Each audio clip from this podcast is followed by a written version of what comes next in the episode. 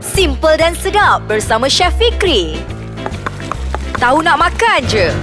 Assalamualaikum warahmatullahi wabarakatuh. Bersama saya Chef Fikri, podcast Ais Kacang, segmen Tahu Nak Makan Aja. Dan terima kasih kepada semua pendengar-pendengar yang telah uh, berikan komen-komen yang menarik. Dan juga yang belum lagi tinggalkan komen-komen, tinggal-tinggal lah komen kat situ. Tanya saya sihat ke, resipi ada yang terbaik lagi ke, pun boleh, tak ada masalah. Untuk kali ini kita akan kongsikan resepi sate. ha, Kita makan je kat luar, tapi apa ramuan kalau kita nak buat sate. Dan saya akan kongsikan sate dan bersama kuah sate. Bahan-bahan sate ni, nak buat sate ayam boleh, sate daging boleh, sate hati lembu boleh, dan macam-macam lagi kalau kita nak buat ikut selera masing-masing.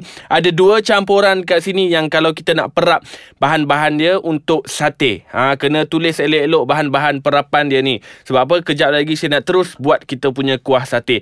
Bahan perapan untuk campuran A, kita ada setengah uh, sudu besar ketumbar ataupun uh, biji ketumbar. Kita guna biji ketumbar lah, senang. Lepas tu kita kena ada jintan manis, jintan putih, bawang merah, bawang putih, halia, dan juga uh, apa kita kena ada bahan uh, campuran B, iaitu kunyit kering, uh, lengkuas, serai, buah keras, gula pasir, dan juga garam secukup rasa. Dan untuk campuran A tadi saya dah ada cakap, biji ketumbar, jintan manis, jintan putih, uh, bawang merah, bawang putih putih ni kita giling halus. Ha, setengah tu dia suka sangai dulu, ketumbar biji ataupun ha, jintan manis dan juga jintan putih ni kita sangai dulu pun boleh, tak ada masalah. Dan lepas tu kita tumbuk sehingga halus bahan-bahan campuran A ni. Dan untuk campuran B kita ada ha, serbuk kunyit pun boleh juga, ataupun kunyit hidup kita gunakan.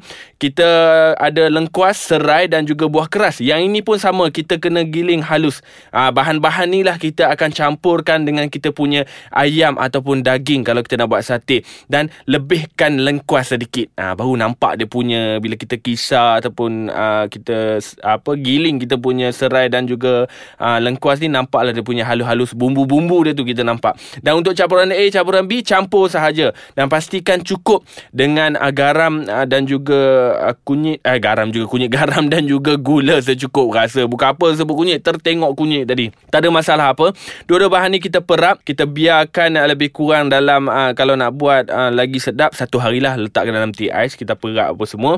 Dan kalau lebih menarik lagi, kalau kita nak buat, kita buat dalam uh, sejam lebih ataupun empat jam sebelum tu kalau kita nak cepat-cepat lah. Kalau kita nak buat sate, kita biarkan dulu untuk bahan perapan. Dan bila dah perap apa semua, kita cucuk dekat kita punya lidi lidi sate apa semua, kita cucuk, uh, cucuk lah, buatlah lebih kurang dalam uh, apa tiga inci macam tu. Kalau kita dah cucuk, kita biarkan terus kat situ. Dan apa kata kita buat terus kita punya kuah sate.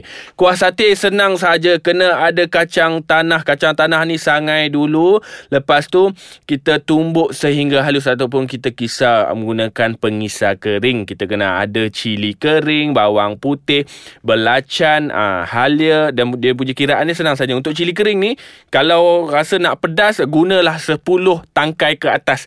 Kalau kita nak kurangkan rasa pedas tu, gunakan lebih kurang dalam enam hingga lapan tangkai sahaja. aa, Setengah tu dia suka guna cili apa kisar terus, cili kering tu, uh, cili yang giling terus pun boleh juga, tak ada masalah. Dan jangan lebih sangat. Kadang-kadang ni kalau kita letak terlebih cili kering ni, nanti dia akan jadi terlampau pedas pula, ha, tak sedap pula kuah sate pedas-pedas.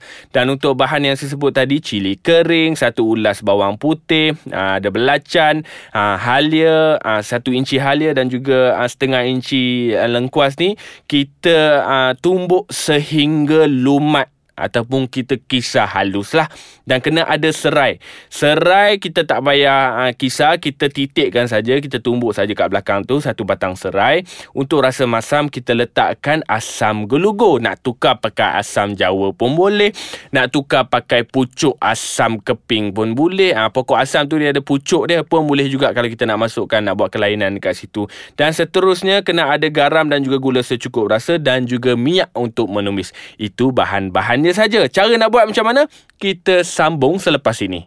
Masih lagi bersama saya Chef Fikri dalam podcast Ais Kacang, segmen tahu nak makan aja. Untuk kuah sate tadi dia saya dah, saya dah sebut dah bahan-bahan dia, tapi tak apa, saya ulang lah sekali lagi kan. Mana nak tahu orang yang baru nak mendengarkan tu dia terlepas pandang. Okey, untuk bahan-bahan nak buat kuah sate ni kena ada kacang tanah, gunalah lebih kurang dalam tujuh puluh lima gram ataupun seratus gram pun boleh juga. Saya punya kuantiti ni sikit-sikit makan je. Ha, kalau nak banyak tu tambah-tambahkan lah. Untuk kacang tanah ni kita kena ha, sangai dia dulu. Ha, nak buang biji, nak buang kulit pun boleh, tak mau buang kulit pun boleh, tak ada masalah. Lepas tu kena tumbuk sehingga halus. Kalau nak buat separuh halus pun boleh, tak ada masalah. Ha? Lepas tu kena ada cili kering, bawang putih, belacan, halia lengkuas. Yang ini tumbuk sehingga lumat. Lepas tu kena ada serai, kita titikkan. Kena ada asam gelugur, garam, gula dan juga minyak untuk kita menumis. Apa kata kita teruskan buat sahaja. Okey, panaskan minyak.